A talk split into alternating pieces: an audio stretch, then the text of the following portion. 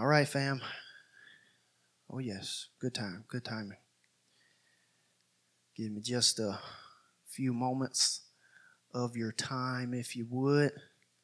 Break out those forks and knives and plates because it is time for us to feast upon what thus says the Lord. We are uh, taking a bit of a turn today from uh, from where we've been over the past over the past uh, few weeks from the heart. Uh, that's where we were having conversations over the past month or so. Was that a was that a blessing to us?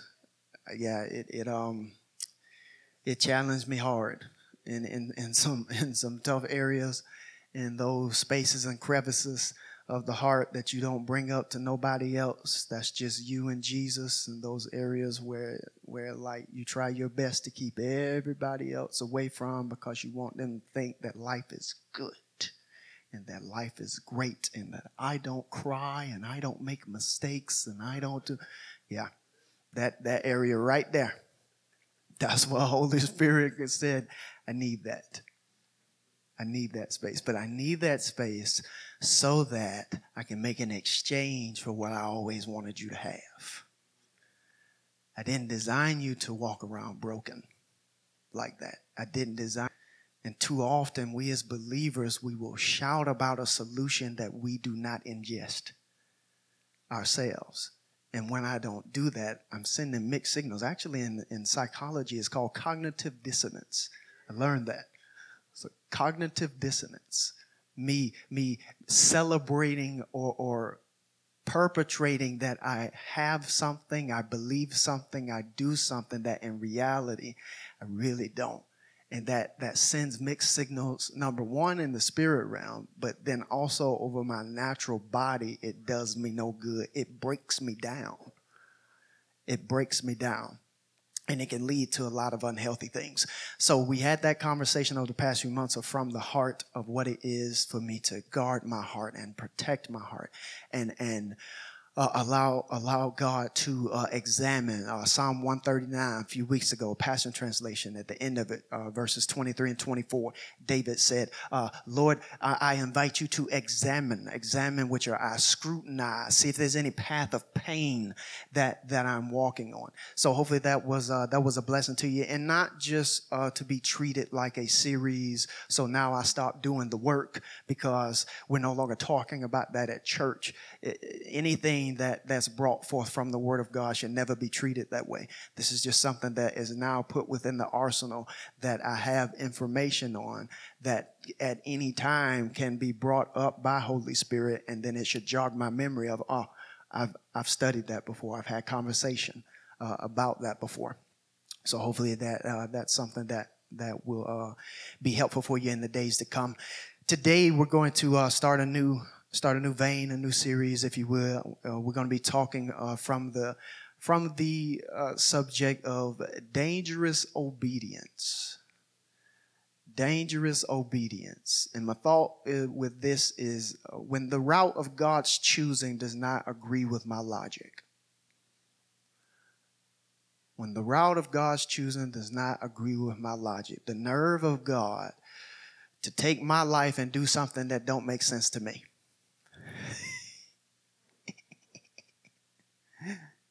Is is quiet already. Is gonna be good. To think that the God that we celebrate, worship, love, adore would build a path that makes no sense to me whatsoever and will not change his mind about it as I tell him how much it doesn't make sense to me because it has nothing to do with sense nothing to do with logic, but everything to do with I've got to build obedience within you as well as there's something that I see that you don't. And the dangerous piece that uh, we're about to go to uh, Exodus 14, classic text.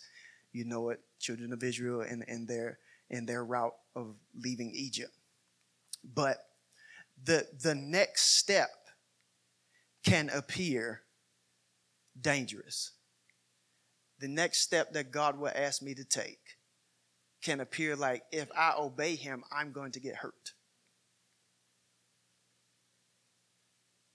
You ever been there? That if I take this next step, this looks like it's, it's actually going to pain me. And we as humanity are built to what? Avoid pain at all costs. But God will interject steps, interject paths, interject ways that fly right in the face of what I'm naturally built to do, but does so knowing that there's something great on the other side. Does so knowing that there's something on the other side that you don't see. So, in the midst of all my anxiety, in the midst of all that it is and the turmoil that I'm feeling on the inside, there's still a requirement to step forth. All right, this, this is just intro. I'm not trying to get into it too, too deep. But Exodus 14, y'all there? Exodus 14, looking at it from the uh, from New King James. Let's pray right quick before we jump into it. Father, we love you, we honor you, we adore you. We say thank you. We thank you uh, for, for this entire service. Thank you, Lord, for your, your goodness. Thank you for your grace, your mercy, your presence being with us. Thank you for the transformation that has happened to us and within us up to this point. And now we stand ready for the Word of God to teach us, to instruct us, uh, to, to bring reproof, to bring inspiration, to bring the challenge, to bring what it is that needs to be brought, that we would see that even in the face of seemingly dangerous obedience, we know that we're in the safest place that we need to be.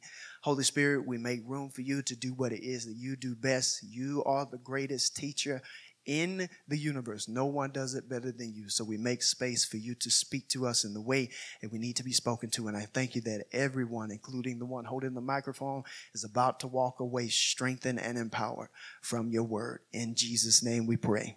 Somebody shout amen. Amen.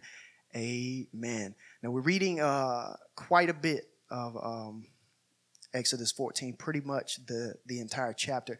And we're just going to walk just going to walk through a, the crossing uh, at at the Red Sea, right? So so we we have made our exit uh, from Egypt, but now we have gotten up to the Red Sea. They're at the Red Sea. They they have camped, and there's this entire saga that goes down uh, at the Red Sea before they are about to make to make the crossing. And we're just going to look at some of those scriptures and pull pull some principles out in regards to obedience. But before we before we do that, there was an interesting uh, text at the end of the previous chapter, Exodus 13. I didn't put it in, but basically they uh, they have they have made their escape. So you know all the plagues have happened.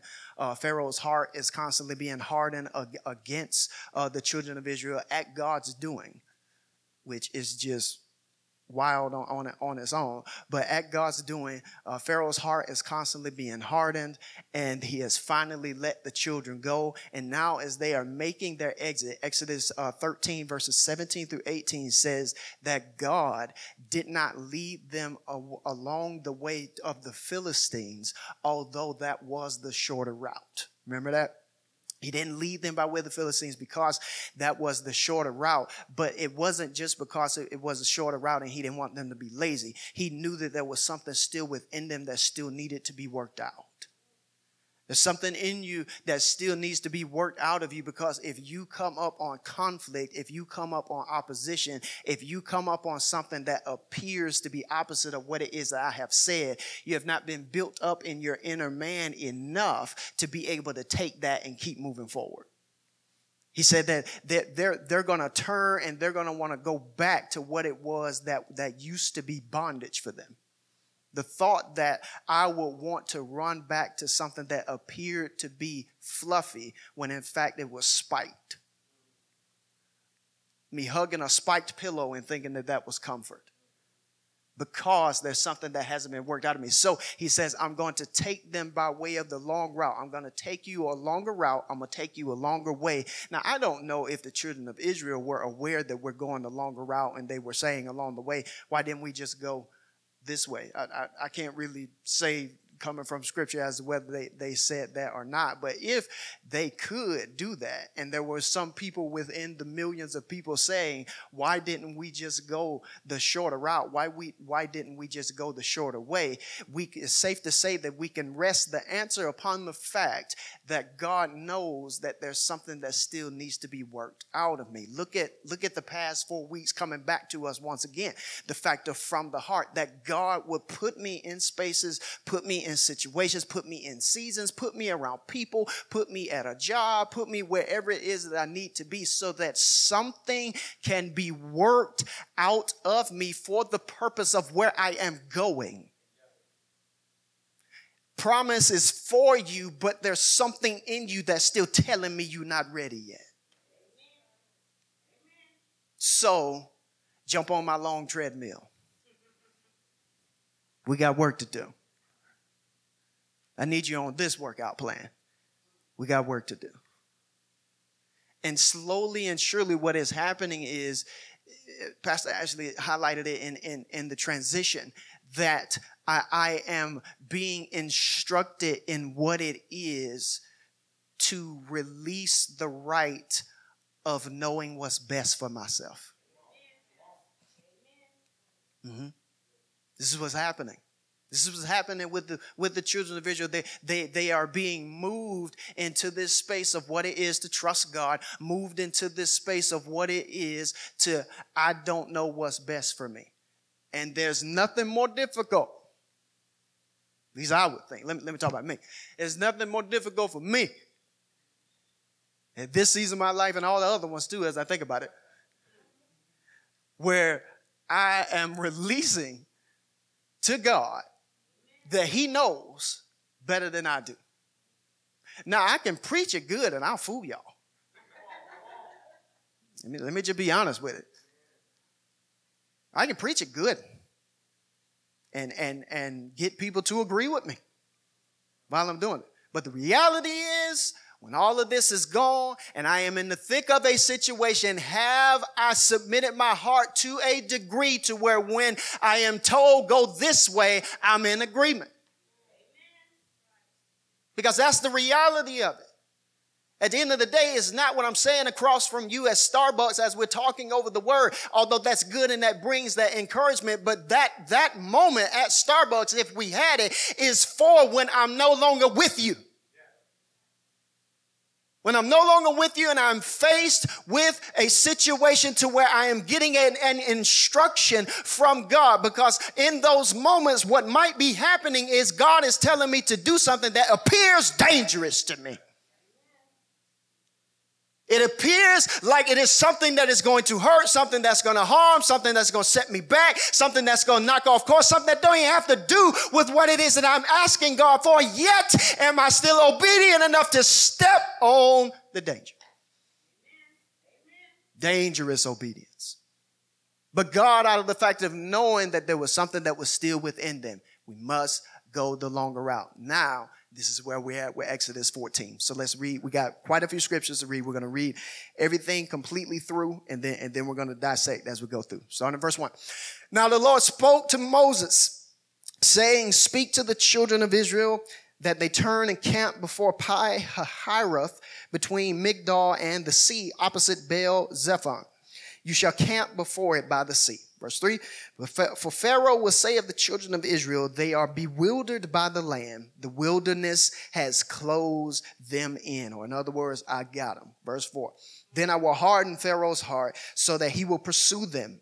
And I will gain honor over Pharaoh and over all his army, that the Egyptians may know that I am the Lord. And they did so. Verse 5. Now it was told the king of Egypt that the people had fled, and the heart of Pharaoh and his servants were turned against the people. And they said, Why have we done this? That we have let Israel go from serving us. What's wrong with us? So he made ready his chariot took his people with him. Verse 7. Also, he took 600 choice chariots and all the chariots of Egypt with captains over every one of them. And the Lord hardened the heart of Pharaoh, king of Egypt, and he pursued the children of Israel. And the children of Israel went out with boldness. Went out with boldness. Verse 9. So the Egyptians pursued them, all the horses and chariots of Pharaoh, his horsemen and his army, and overtook them camping by the sea. Verse 10. And when Pharaoh drew near, the children of Israel lifted their eyes, and behold, the Egyptians were marching after them. So they were very afraid. Mm. Look how quick we went from boldness to fear.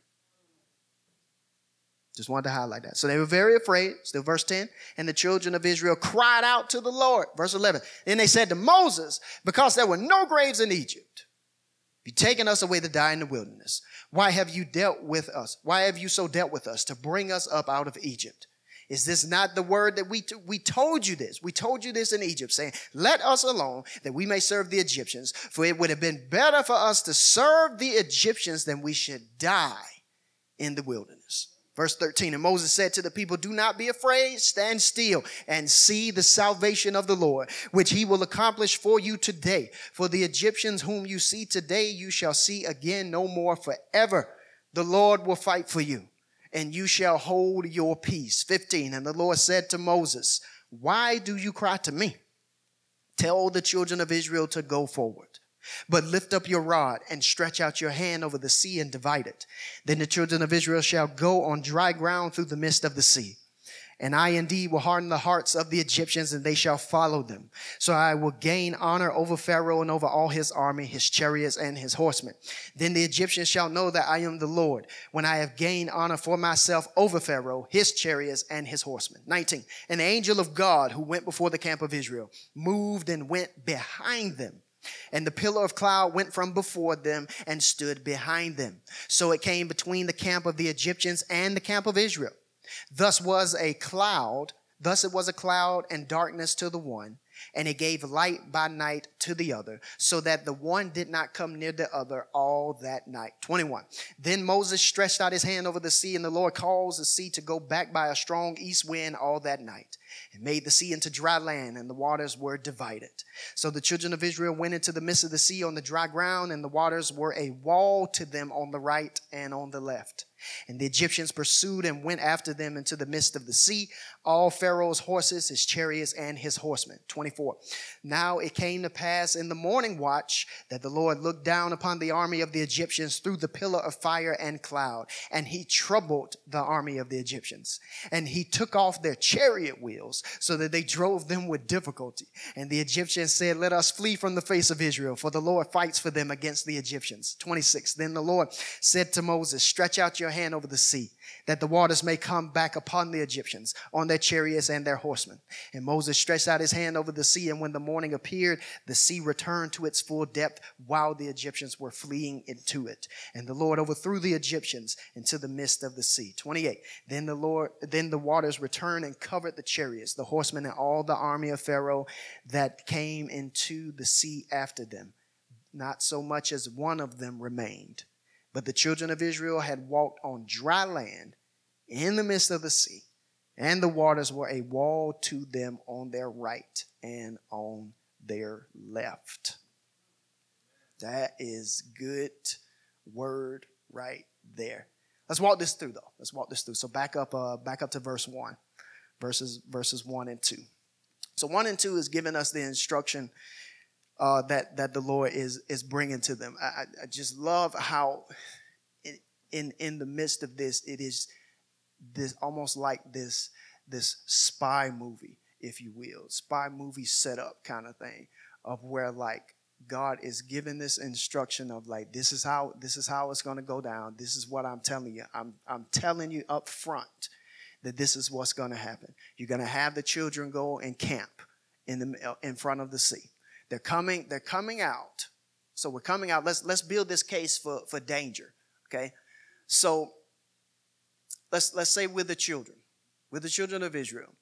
400 years, somebody been telling me what to do. 400 years, somebody's told me when to wake up, when to go to bed, what to eat, and my job. I got that. Now I'm free. Still trying to wrap my head around what that means. But I've, I've gotten this this this this thing that that I've told that I've been told is is a good thing and is something that I really need to have. I got this freedom. I'm on my way out. I'm still somewhat scared because we we we can wipe off an entire generation of them because he was like, I'm sick of dealing with this fear. I'm tired of dealing with this fear and telling you the same thing over and over, and yet you won't believe me. So, so we're in the midst of those who are scared. We're making our exit. We're making our exit though kind of cautiously because we kind of really didn't want to leave anyway. I really didn't want to leave anyway because I still got all that stuff within me to where I still got to work out what it is for me to stand up on my own two feet and be strong in the Lord and in the power of his might. So I'm, I'm still uh, making my way through that. I'm cautious, but I'm still moving forward. As I'm cautious and I'm still moving forward, I have, we've gotten to this point to where I'm in this wilderness, but there's this huge sea in front of us. There's a huge sea in front of us, but we're told that we're going to camp here. All right. So I'm, I'm cool with that. I'm camping, I'm good. But at some point, I start to hear footsteps. I, I start to hear chariots. I start to hear the rustling of horses. I'm hearing screaming. I'm hearing this angry mob like sound. And I turn around and it is who I left. It's what I left making its way trying to come back and revisit me and recapture me again. And, the, and, and sometimes the only way that I can escape in finality what it was that I left behind is to take a dangerous step. Take a dangerous step. Jesus said it like this He, he said that if your right hand causes you to sin, don't just spank it, cut it off. If your right eye causes you to sin, pluck it out. Now, that in no way is literal. I heard stories in Bible college of people coming to the emergency room with mangled hands and eyes because they, they were, they were uh, trying to obey the, this scripture. So, like, please, please don't do that. Jesus is not saying mangle, mangle your body. That's not what he's saying. What he is saying is there is such a harsh priority that you have to place to bring separation between whatever it is that is holding you back and wherever it is that God will want you to be. And a, a, part of that is that there is some dangerous obedience that you might have to step within, that you might have to step into. And so the ch- children of Israel have gotten to this point Egypt is coming behind them. The sea is in front of them. But verses one and two, God is telling Moses that this is what is about to happen. And what I want to pull out of this is how often does God give us the 411? Because first of all, he don't always do that. God, first of all, is not obligated to give me the 411 on what it is that, that he's going to do. And there's been numerous times within my life to where I was just told go and like Abraham, you'll find out when you get there. He didn't, give, he didn't give Abraham all the details that he's given to Moses, but in this case, there is detail that is coming of this is what's going to happen. Their, their hearts are going to be hardened against you, or in other words, there's going to be some kind of intentional pressure that is given to you at this point in life, but don't fear because that is my hand orchestrating that. Here's my question How often have I gotten that information from God? Get in the midst of the situation and still act like he didn't say anything to me. Get in the midst of the situation and completely forget everything he said to me. Forget everything that he said to me, although he gave me what it was that I needed to be able to survive this dangerous obedience. This one look, this looks like it is going to hurt. This pressure looks like it is caving in on me. Yet you told me that you were my provider. You already told me that. You told me that you are the great healer. You already told me that. You told me that as I would lean upon you and lean upon uh, your understanding better than mine, that you would give me clarity as far as the next step that I need to take. You already gave me that information. So I've gotten what it is that I need already. I just need to make sure that I step into the obedience as dangerous as it might appear. Even though it appears that this is shaky, and here I am on this shaky ground again, and this plank don't seem like it's got enough within it to hold up this weight that I'm putting on it, I'm still need to move forward because he already gave me what I needed. I told you that this wasn't gonna take you out. We talked, we talked about this one. I ain't put I didn't push you into this one, not giving you the information. I already told you what it was that was going to happen and then gave you the information of the opposition you were going to receive. I told you Egypt wasn't going to be happy about this. I told you Egypt wasn't going to be happy about this. I told you they weren't going to help. I told you they weren't going to help pack your bags. I told you they, they weren't going to do that. They weren't going to let you go with a sense of, of gratitude and y'all have a good time and good luck out there. Hearts are hardened against them. Hearts are hardened against them. But the Lord did this because it was the setup that he was going to use of fooling Pharaoh into thinking that he had the upper hand. Into fooling Pharaoh into thinking that he had the upper hand. Do you know that God, God will set up situations and set things up just to send a message to any kind of opposition against you? It has nothing to do with you. It's got something to do with communicating with your opposition. Where have you where have you been, Satan? Running to and fro. Have you considered my servant Job? No, nothing to do with him, but more so saying, this guy, I'm going to show you. You, you need to see. One looks like who follows me you you need to see because evidently there's something there's something going on with you to where you don't think that it's a possibility. So i'm going to take them to show you what it looks like to follow me. Now that's a that's a that's a tough one to swallow. That god would that god would make that selection. Many are called but few are chosen. Makes makes that makes that a whole whole different light. Makes that a whole different light but I, I don't do it without the promise of being insulated. I don't do it without the promise of I'm going to make it. I don't do it without the promise of I'm only setting this up because there's something greater on the other side to come. God is not sadistic in the sense of wanting to see me go through pain or a hard time because he's bored and wants to see me just go through. We do not serve a God like that. Anytime there is pain of any kind in my life, remember, I think I said this a few weeks ago pain is nothing more than an indicator that something needs to shift and change when pain comes into my body or pain comes into my life, that is a flashing warning sign that there's something that I need to look at and make a shift and make an adjustment. And as as uh, pain comes to me of any kind, even if it's even if it's at the behest of the Lord and He is using it, it is something that is of usage to Him that a shift will be able to come. We still tracking?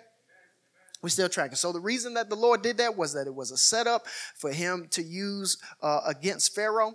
Verses uh, verses five through nine. Let's read those again. Verse 5. Now it was told the king of Egypt that the people had fled, that the heart of and, and the heart of Pharaoh, here we are right here. Heart of Pharaoh and his servants were turned against the people, and they said, Why have we done this? Why have we let Israel go from serving us? So he made ready all the chariots. He took the 600 choice chariots and, and everything like that. So now we are getting into the place to where danger is closing in on them.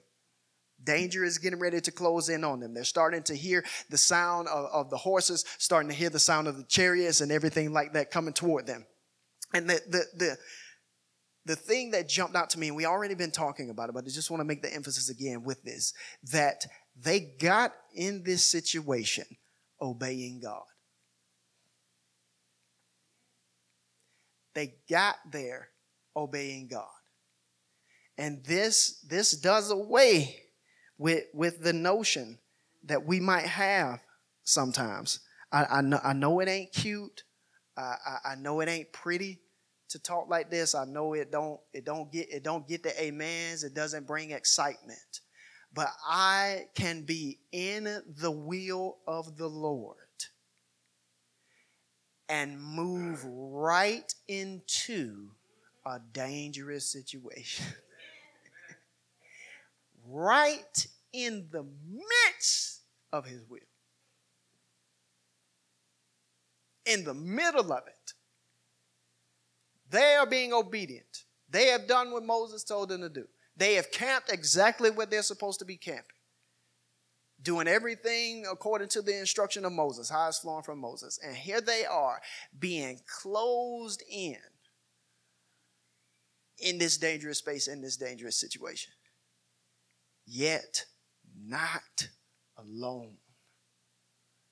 So, can we be encouraged that in the tightest of spaces, tightest of moments, presence of trouble does not equal absence of God?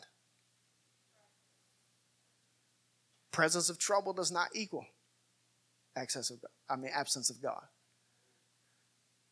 TOA, I heard it called one time. Trouble on assignment. That's what I'm in the midst of. Trouble on assignment. It's troubling. These people want to kill him. So let, us not let's not uh, you know downsize the, the situation and, and what's going on here. They they want they want them dead. Yet it's still an assignment to the trouble.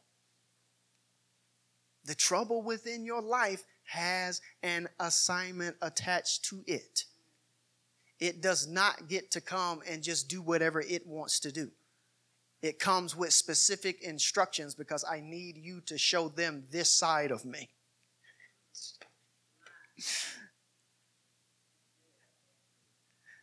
They, they, need, they need to see this aspect of my goodness.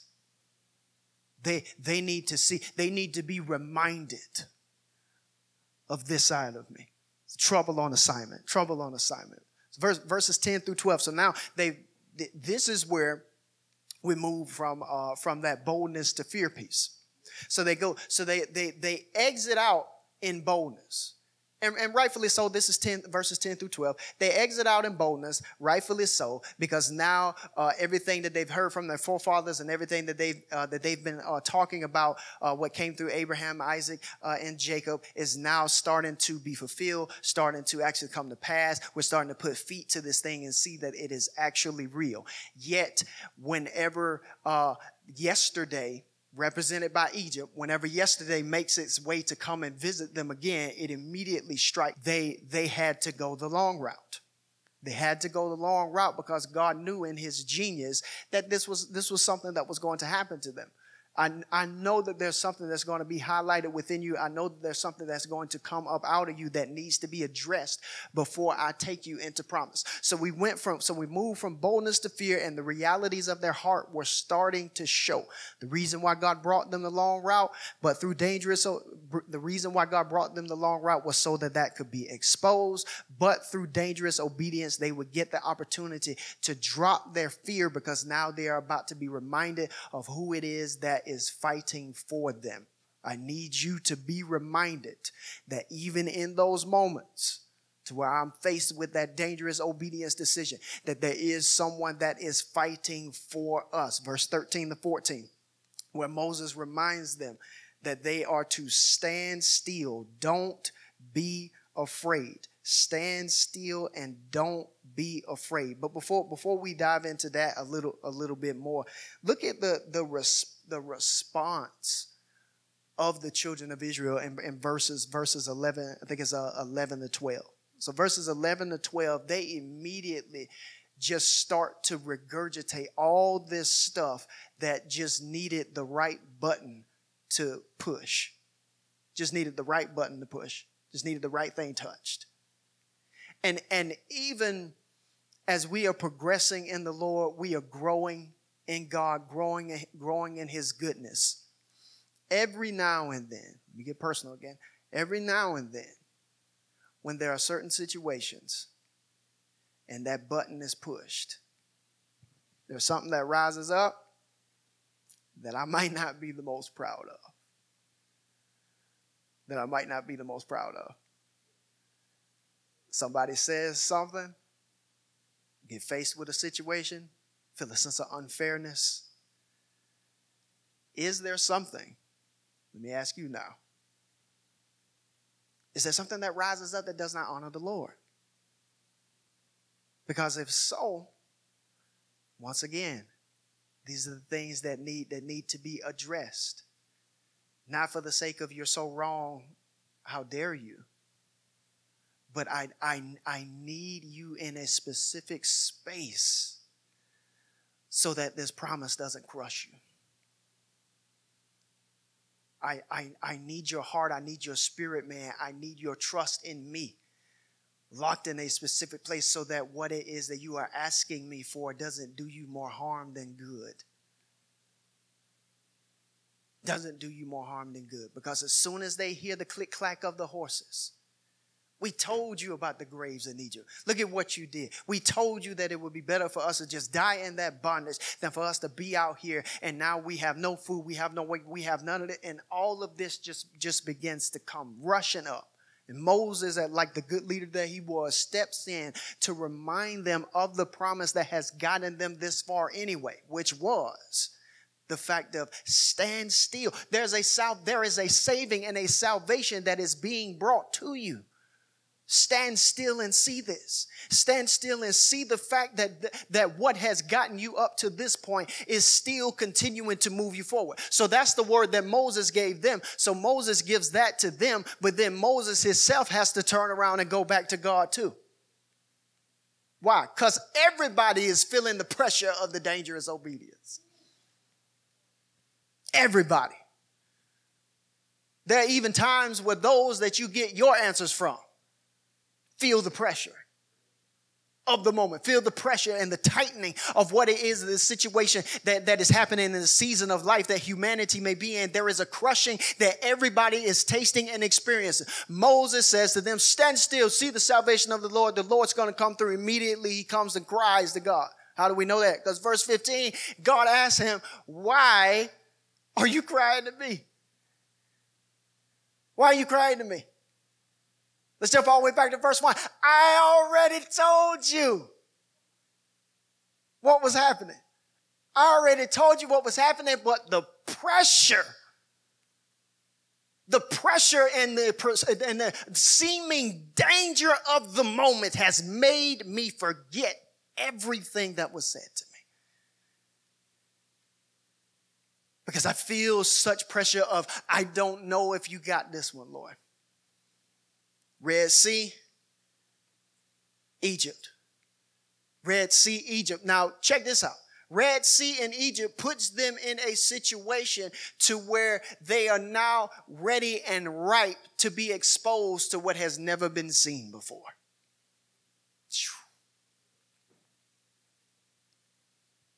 And can I say to us, with everything that has happened within within uh, the past few years, is there still a, a, a mustard seed like ounce within your soul that's still ready for what has never been seen before? Is there, is there still something within me that, that, that longs for what I've never seen before? That's, a, that's an area of the heart and an area of the soul that I really have to work at guarding and protecting. I have to make sure that I guard and protect that space of me that says that God, you still can do anything. God, your word is still true. God, there's still nothing that is impossible for you. God, you're still not limited by the, by the bindings of man. You're still not limited by the parameters of the earth. You're still not limited by the things that I live my life by day in and day out. You are not limited by that. I know that there's still a power. I know there's still a grace. I know there's still something that me and my preaching self cannot explain about about you, I know that it still exists and that it's still real and that there's something that even in the most impossible moment, you can step in and make it all right. Red Sea, Egypt chasing them. Fears are rising up for them and Moses to a degree, but God steps in and says, why are, why are you crying to me? Wrong posture, Moses. This is the this is the wrong posture. Yeah, it seems dangerous, but here's the remedy. Go forward. This hurts as the words are coming out of my mouth. Let it just be known. Go forward. Go forward. keep moving ahead. God, there is a sea in front of us. I can't swim. Forward. Go forward. There are times where I have to just keep moving. I've got to keep motion. I've got to keep things circulating. I've got to keep things moving. In fact, that's how, if you ever find yourself in a, da- in a dangerous situation, as far as water is concerned, one of the things, one of the techniques that they teach to keep you from drowning is to keep moving. You, you, you got to keep moving. You gotta keep, you gotta keep motion going. It's called treading water. You, you gotta, you gotta keep the motion. You've gotta keep things moving. You gotta keep going. And God is saying to them, this is not the time to cry out to me. This is the time for you to take the next step and to keep moving forward. Keep showing up. Keep doing what you know to do. Yes, I'm tired. Yes, I'm wore out. Yes, I, yes, I want to stop. Yes, I really want to quit, but this is not the time for that. In the dangerous obedience moment, the next obedience step is to actually move. Stop crying to me. Move forward. But stretch out your hand, Moses. Stretch out your hand. And as you do, there's a supernatural grace that's going to open for them, which was only reserved in the obedience of taking this, the forward step. Which what I'm saying is basically is that sea would have never opened up if they wouldn't have taken the step. What doors are being locked in your life because you won't take a step? Because I won't move. Because I won't take the next forward step that the Lord will have me to take there are things that are still locked up. 13, 14, the reminder to the children of Israel of the promise over their life. This is uh, verse 13 to 14. I just want to make sure I got everything out of it. The word passed down from their forefathers, but obedience is starting to look a little dangerous. Yes, it is, because now they've got that sea in front of them. But they've been given the command to move forward in their supernatural breakthrough that breaks out within their life. Let's look at uh, 17 and 18 now. 17 and 18. 17, and the Egyptians and, and I indeed will harden the heart of the Egyptians. So this is this is uh, God giving the giving the remedy of what's about to happen again. They're going forward. Verse 16, uh, Moses stretched out his hand over the sea to divide it. 17, and I indeed will harden the hearts of the Egyptians, and they shall follow them. So I will gain honor over Pharaoh and over all his army, his chariots, and his horsemen. 18, then the Egyptians shall know that I am the Lord when I have gained honor for myself over Pharaoh, his chariots, and his horsemen. God says that he will keep trouble and danger close enough for it to think that it has you. That's what I pull from that. Lord said that he keep, he keeps it close enough for it to think that it's got you. Keep it close enough for it to think that it's got you. And then make a spectacle out of it. You, you, you realize that's, a, that's what sin thought of you, right? Sin thought you were the prisoner forever. But in Colossians chapter 2, beautiful picture and says that that uh, Passion Translation says that that that the Lord led a processional of victory using sin and principalities as his prisoners. So they were in the parade.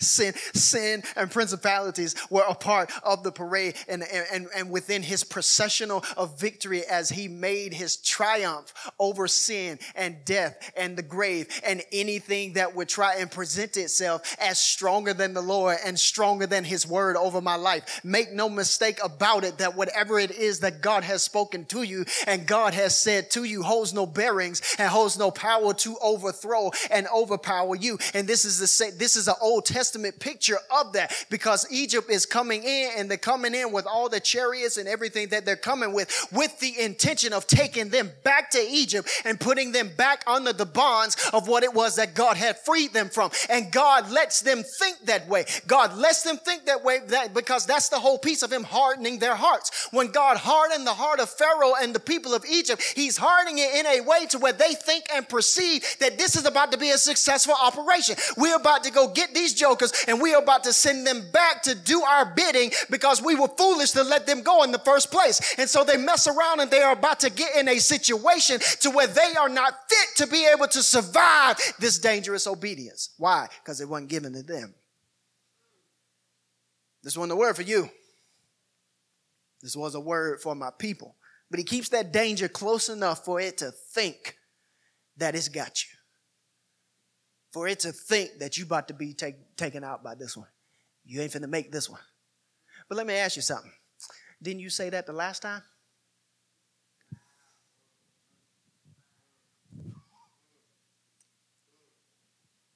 You said that last time, didn't you? Last time your back was against the wall.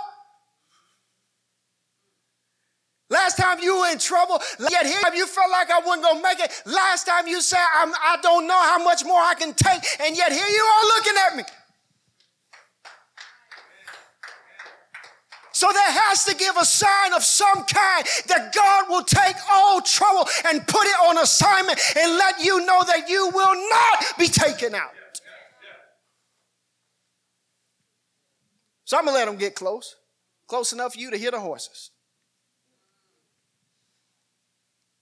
Close enough for you to hear everything that's going on. Close enough for you to hear every grunt that the horse is making. Close enough for you to get every sense of all of your emotions work seeming to work against you. And like this is out. I wish I would have lived my life different. I wish I would have told my son I love him more. I wish I would have took better care of my mom. And all of these emotions and everything that Egypt is going through as it seems that their life is coming to a close. Yet 19 and 20 19 and 20 reveals the supernatural grace only released through obedience that causes, watch this now. So, first of all, the pillar of cloud and pillar of fire is, is, is pretty, pretty awesome, just in itself, okay? There's this cloud that's following me all day that keeps me cool. And then when the nightfall hits and it gets cold, he switches it and turns it into fire that keeps me warm and whatnot. So that's cool in itself. But the, the angel of the Lord who was leading them. First off, stop right there. I'm being led by somebody. I'm being led by someone who has my best intention in mind. But when trouble gets close enough, he switches his position. Switches his position to where now he has become the defender, keeping it from being able to take me out. Text says that he, he went from being in front of them to being behind them. And the, and the cloud rests between them to where it makes it constantly night for the Egyptians, but makes it constantly day for Israel. On the same sand, but experiencing two different situations on the same sand, but one has breakthrough and the other has stalemate. In the same space, but one is moving in the, the breakthrough and protection of the Lord, and the other one has the scales on their eyes.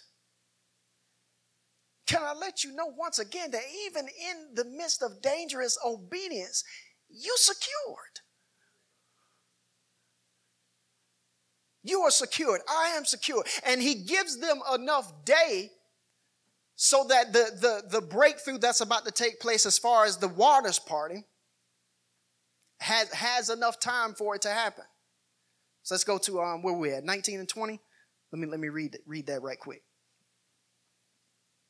1920. So 19, the angel of God who went before the camp of Israel moved and went behind them. The pillar of cloud went from before them, stood behind them, became between the camp of the Egyptians and Israel. Thus it was a cloud of darkness to the one. Uh, Egypt, it became light and light by night to the other, so that one did not come near the other all that night. 21. Let's look at 21 and 23. Then Moses stretched out his hand over the sea. The Lord caused the sea to go back by a strong east wind all that night and made the sea into dry land, and the waters were divided. 22. So the children of Israel went into the midst of the sea on dry ground.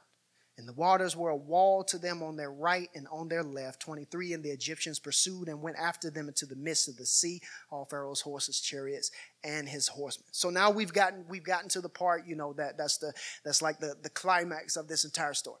They're at the sea. let, us let's, let's let's go go again with uh, with me illustration wise of being the children, children of Israel. We're in this moment, we're panicking. We think we're going to die this pillar comes up that brings separation between what I think is going to kill me and, and, and where I'm going, but I don't know where I'm going. This is before Moses stretched out his hand now. So, so there's just this massive body of water that's right here. I can't go back. Because what where where am I going to go? Because the, the heart's been hardened to where it's not so much wanting me back to serve as much as it is now hatred and want me dead. So I can't go back. And it appears that I can't go forward. Moses stretches out the hand. The water rises up. Bible says turns them into a wall. A wall on the right, a wall on the left. The ground is dry. That is supposed to be mud. That is supposed to be mud yet it has been turned into a dry ground so that I don't have I don't get stuck. It's dry ground we're walking through. But think about this now, because because uh, we, we don't think about this too often, but but the the number of people in the nation of Israel, you're talking about millions of people. You're not talking about this small group of people. You're talking about millions of people, a nation of people who are moving simultaneously. And we don't know how much order was in that. Matter of fact, if, if we really think about it, there might not have been much at all. Not much order because they're so afraid. So you've got all this panic. You got mamas and daddies like hold on to me for dear life with their babies because we, we cannot get lost in suffer this tight in the midst of this. And yet they, they are moving through this tight space where if I move too far to the left, I drown. If I move too far to the right, I drown. I'm watching whales and sharks and fish of the sea swim by me like an aquarium. And I'm in the middle of this. I'm scared. Yet there, there, there is a fear that they are tasting and experiencing at the hand of a miracle from God. Going to show that even if my heart seems to be coming against me in a season because I feel afraid and I feel fearful, I'm still in the cusp and in the hand of the Lord. Which is why he told them from the jump here's your solution keep moving forward. Imagine if there would have been a massive panic in the middle, millions of people, let's say 500,000 of them got so scared that they stopped. That is a massive stalemate that would cause the entire nation to be thrown off kilter. Let me bring it to this sense. Did you know that when you and I operate in fear, that it has an effect on your other brothers and sisters? You didn't know that, did you? See, here you were thinking it was just about you and your life. Here you were thinking about it was just about you and your family. Fear will build an attachment in as many people within the body that it can find. Because if I can get one of them to stop, maybe I can get five of them. If I can get five, I can get ten. If I can get ten, I can get a hundred. If I get a hundred, I get a thousand. If I get a thousand, I can get ten thousand. And I and and we we see we see that with any with any uh, uh, societal doctrine or belief of any kind that will try and creep itself into people who claim to be believers. We see this all too often. To where there's something that one Christian says is cool, another one says it's not. Christian who get more TV time than somebody else will say this is good, and now there is this massive move and this massive shift based off of something that has been fed. It, it, it, works the same way with anything that is outside of the plan and purpose of God for you. And the intention is to get you to stop.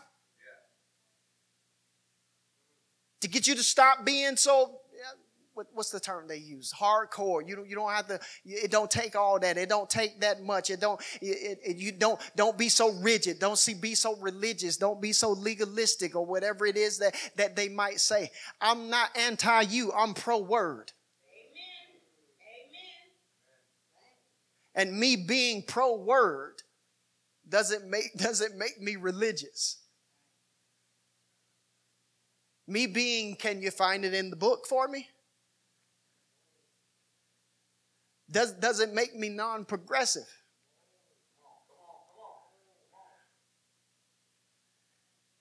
Makes my heart entwined with the one who saved my life.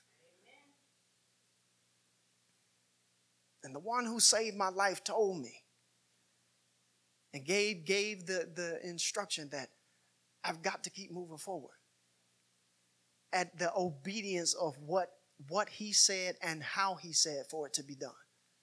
And he said, Stop crying, move forward. But even, even when I'm told that, and even when I do it, danger could still be uh, around. Um, Lord, how long is it going to take? Um, that's a lot of water, Lord.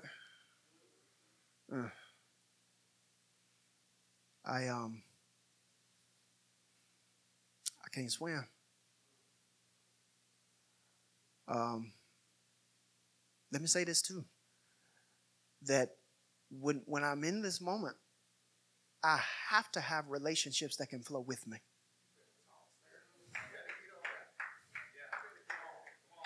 Imagine families fighting each other. I don't want to go. You need to go. I don't want to go. You need to go. Listen, this is not the time for that. We got to be in agreement and we got to be moving in the same space and in the same flow. This is what God said. This is where we going. This is what the Lord said. This is how it's got to be done. We can't be, we can't be laying around with each other and all that and stuff. And we don't have this ring on it. God said that we got to get this thing right. God said that we got to be married. God said that we got to, this is the order and this is the thing that we've got to flow together. Otherwise, these walls might crash on us. I have no time to be arguing with you about this. We've got to move. And in dangerous obedience, you've got to be surrounded by people who can flow and walk with you. What did God say? Bet, let's go.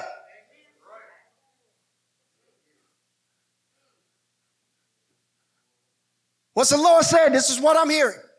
That's what you're hearing. Let's, let's get this thing right and let's figure out what, what it is that we need to do. Why? We've got, they were not designed to stay within those walls. The walls were picked up for them to move. If they built camp there, they would have died from. You don't build camp on a route. You use a route from one destination to another. Keep moving forward.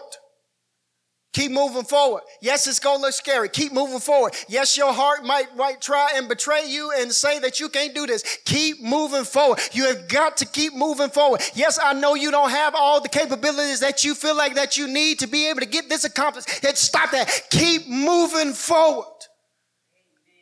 Because at some point, you know the story. They made it. They make it. They make it out on the other side. And trouble, their trouble, had the nerve to think that it could make it too.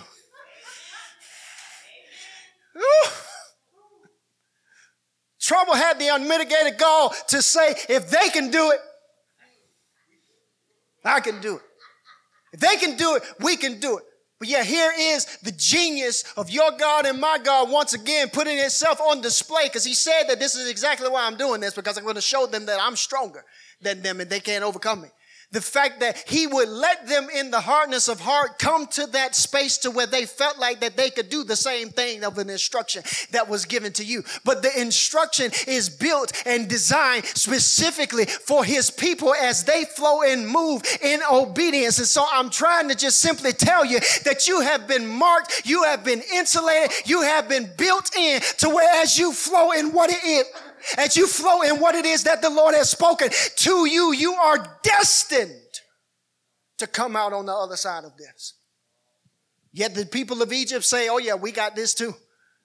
That's a, that's a nice route. We about to use it ourselves. But as they come in, and, and the, the Bible says that when the morning watch comes, the morning watch comes and the children uh, uh, and the people of Egypt rather are coming and making their way through. The Lord gives another instruction to Moses that causes the sea to close its walls. Closing its walls on what it was that they thought was going to come and recapture them. Closing its walls on everything that had to do with their yesterday. Closing the walls on everything that made fear and shame and condemnation and weakness and I can't and I won't and I never will rise up within them, got swallowed up. As a sign to them that from now on, even in the place of dangerous obedience, I need you to keep moving forward. I need you to keep moving forward. Egypt is completely swallowed up. Swallowed up, never to be seen again. And I love how verse 29 brings and highlights once again for them what just happened for them. Verse 29. But the children of Israel walked on the dry land on the dry land in the midst of the sea. And the waters were a wall to them on their right hand and on their left. I'm going to give you verse 32. So the Lord saved Israel that day out of the hand of the Egyptians. And Israel saw the Egyptians dead on the seashore. Thus Israel saw the great work which the Lord had done in Egypt. So the people feared the Lord and believed the Lord and his servant Moses walked, children of Israel walked on dry land in the midst of the sea. Waters were a wall to them on their right hand, on their left. Dangerous situation. Dangerous situation.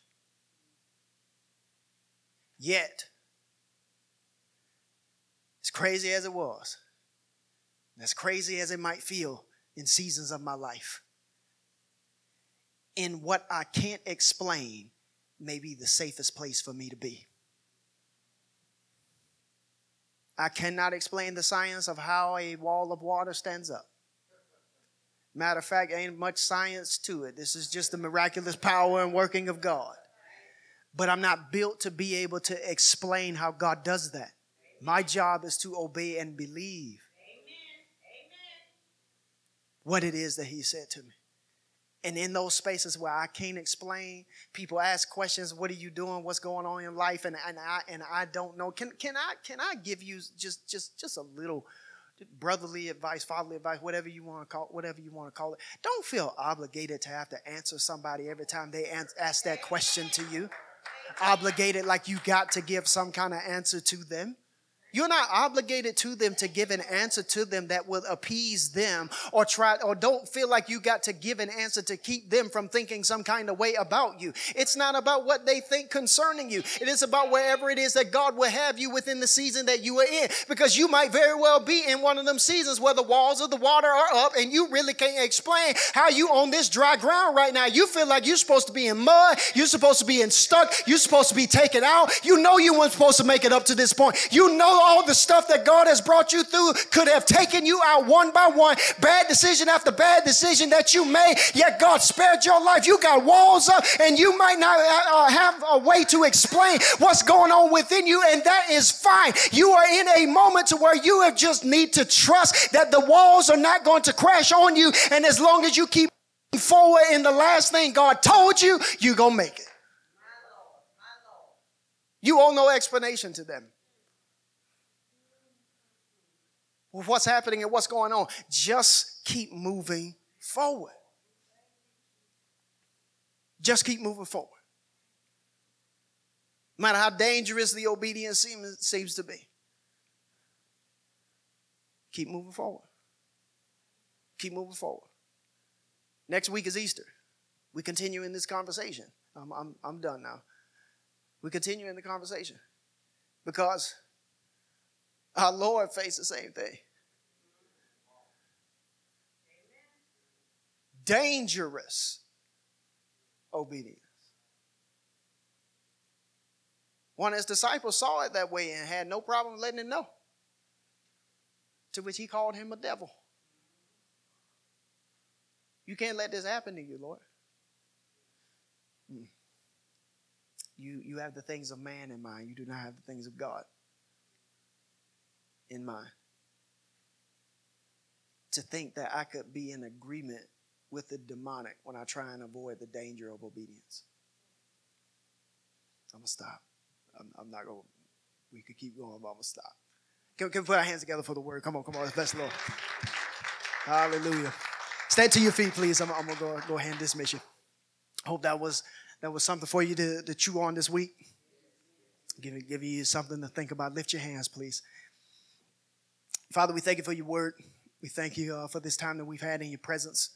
Pray that you will bless your people, keep them, cause your face to shine upon them, establish them, give them peace. And I thank you, Father, uh, for continuing to lead us and uh, uh, enlighten us open our eyes to those obedient steps that you're calling us to. And even if they feel like they have a sense of danger to it, remind us of your powerful word that is forever over our life. In Jesus' name, amen. You are dismissed. Thank you so much for being with us. We'll see you next week. God bless.